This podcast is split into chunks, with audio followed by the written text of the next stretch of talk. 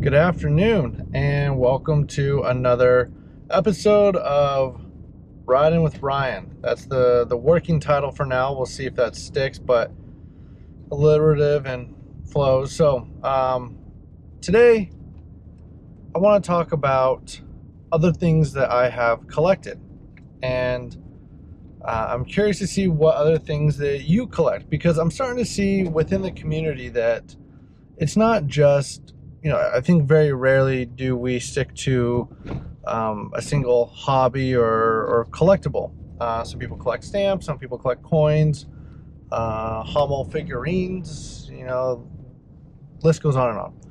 And comic books was not something that I, I collected or even got into to collect. Um, I never had any intention of making comic books something that I really collected. So, uh, other things that I've collected, and, and I'd love for you to let me know what uh, what you've collected over the years, and and maybe why comic books is something that you now collect, or if comic books are the only thing that that you uh, actively collect. Uh, before we get started, always like, subscribe, comment down below. Follow me on Instagram. You can listen to this on my podcast, the Collect and Connect podcast. All these will have links below. That way, if you are driving or working or something and you'd like to listen to these but not uh, have the ability to stare at my, my face, um, you can just listen to them. I, I put the audio on the podcast that way that you have different ways of consuming the content. Also, text me 725 217 5368. Your information is private. I don't even have access to your phone number. It's through uh, a service called the Community app. It's something that all the, you know, you can look it up. They are very uh, large. Um, so that way we're able to text normally and it's just much easier because I don't have the time or the ability to really go through all the comments both Instagram, YouTube, everywhere else. So here it's a much more personalized way for us to communicate. So back to other things that I've collected over the years. Um, started off really with cars. I love cars, uh, sports cars, just cars in general. I thought, I don't know, I, I always, I've always, I've always loved cars. I think, um, you know, we all, some people love cars, some people don't, but for me, growing up, I was always into cars. I always grew up loving the the Lamborghinis and uh, the Ferraris and just the Saleens and um, I just saw it Rolls Royce and and you know all the cool things that we dream about as kids, right? And so I got really into cars for a while. Um, one of the cars that I, I always grew up loving was Lamborghini.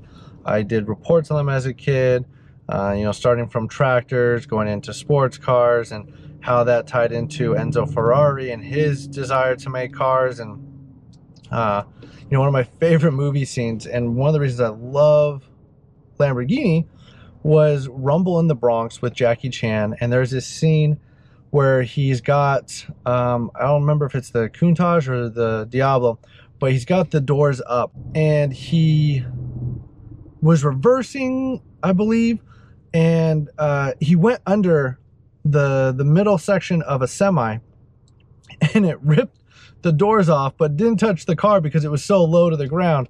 And then he's driving off with uh, no doors on it. I just i don't know something to me it just stuck out to me. And rumble in the bronx jackie chan like that movie came out mid 90s probably mid to late 90s and that was a huge thing for me. So i always love cars but cars are expensive cars, as much as they can be an asset, they are very rarely an asset. And in, and in fact, it takes years for them to become assets.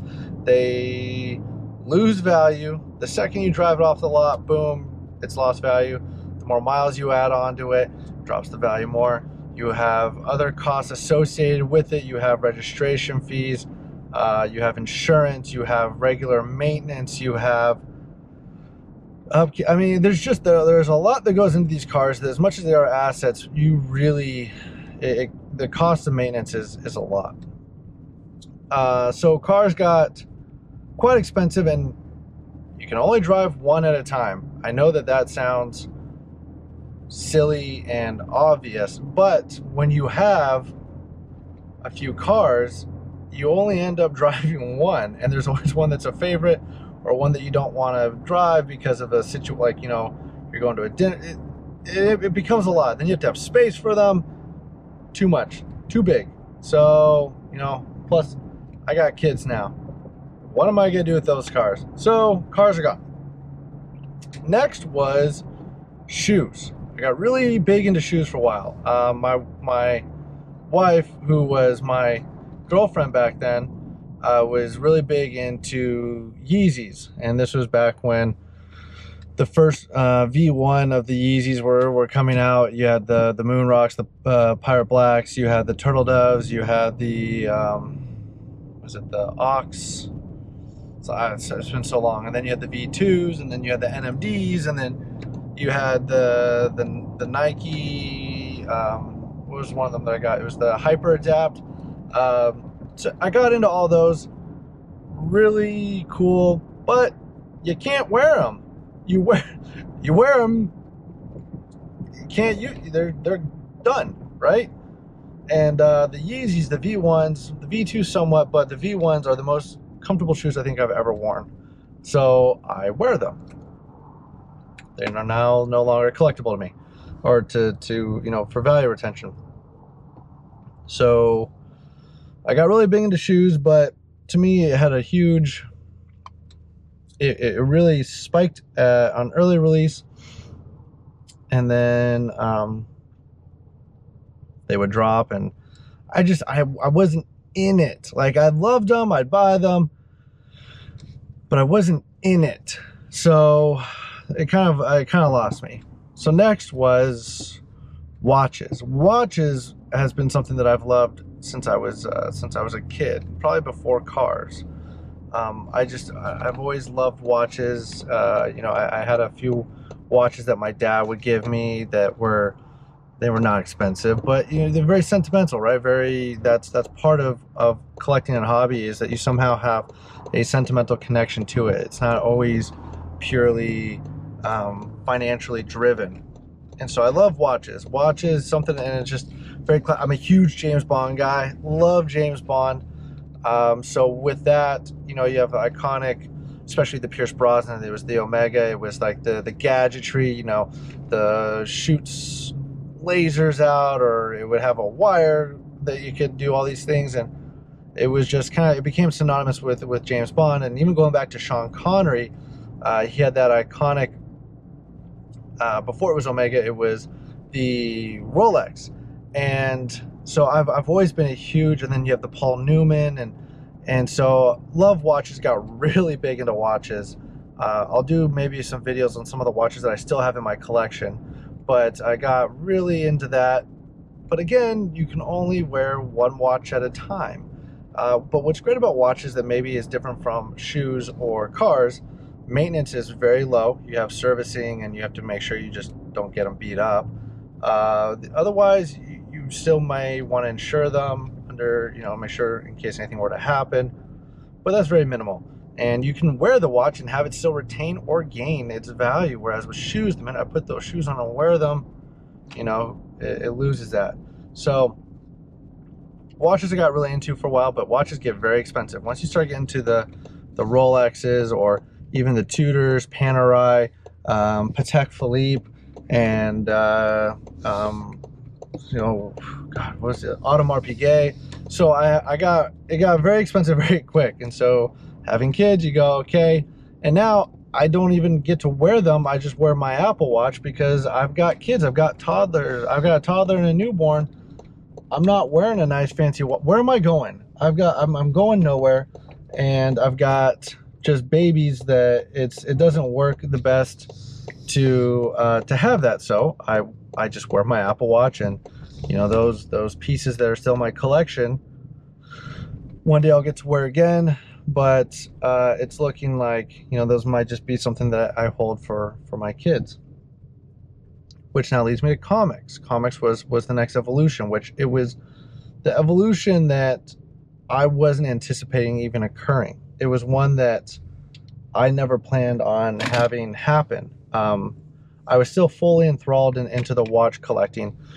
But again, I, I loved the watches. I knew them. I knew I, I knew all about them, but the, the thing with it is I followed like the Baselworld release and and all all the releases and this and that, but you know, it, it, you it's a much different world. As I got deeper into it, uh, you start learning about the movements and you know the how many jewels are in the piece and did they change the, from a, a 36 hour reserve to a 72? How does that affect the value? You know, it's things that I just I couldn't I didn't have the ability I didn't I didn't know and so um, for me it just it just kind of had its its moment but then I moved on uh, unintentionally again into comics so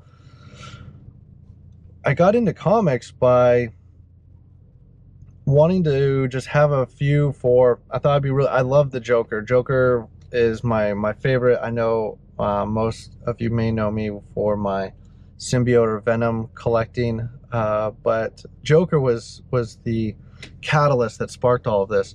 And I wanted to have like a cool man cave, and I was talking to my wife, and I thought it'd be really cool is to just get a few Joker comics and put them up on uh, up on the wall in my office for like a man cave type of deal, and just kind of giving that cool vibe. And I was like, yeah, go for it. That'd be kind of cool. We can, you know, frame them or something and put them up. And uh, I said, well, I don't even know where to start on this. Um, like, where do you, where do you buy old comic books? And I had no, I had no one to guide me into it. I had no resources. I had no knowledge. I just started. I don't even. I don't even know what I did. Maybe I just started googling where to buy comics online. I, I don't know. Um, and then it just kind of, it just kind of took over and and went from there.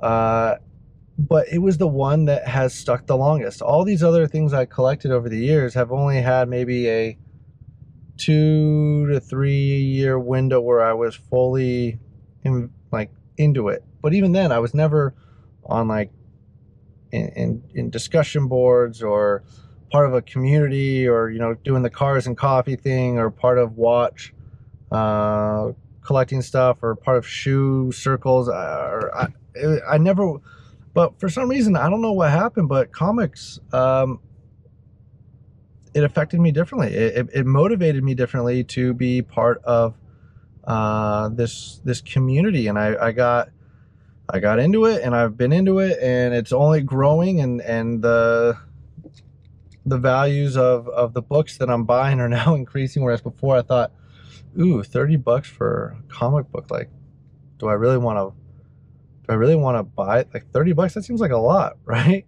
But now it's like, hey, uh, what's a Silver Surfer 4 going for right now, huh? So it, it's, it's graduated. It, it hasn't, you know, it hasn't sustained or plateaued.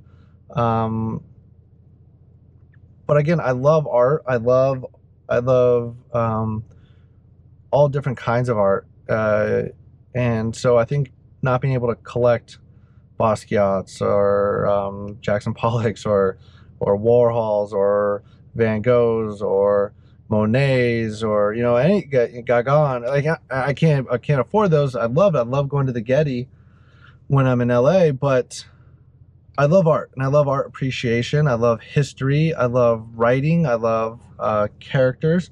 So it, it, took me to that to that world. So um, let me know if you collect anything and what brought you into comics, and I'll talk to you guys soon.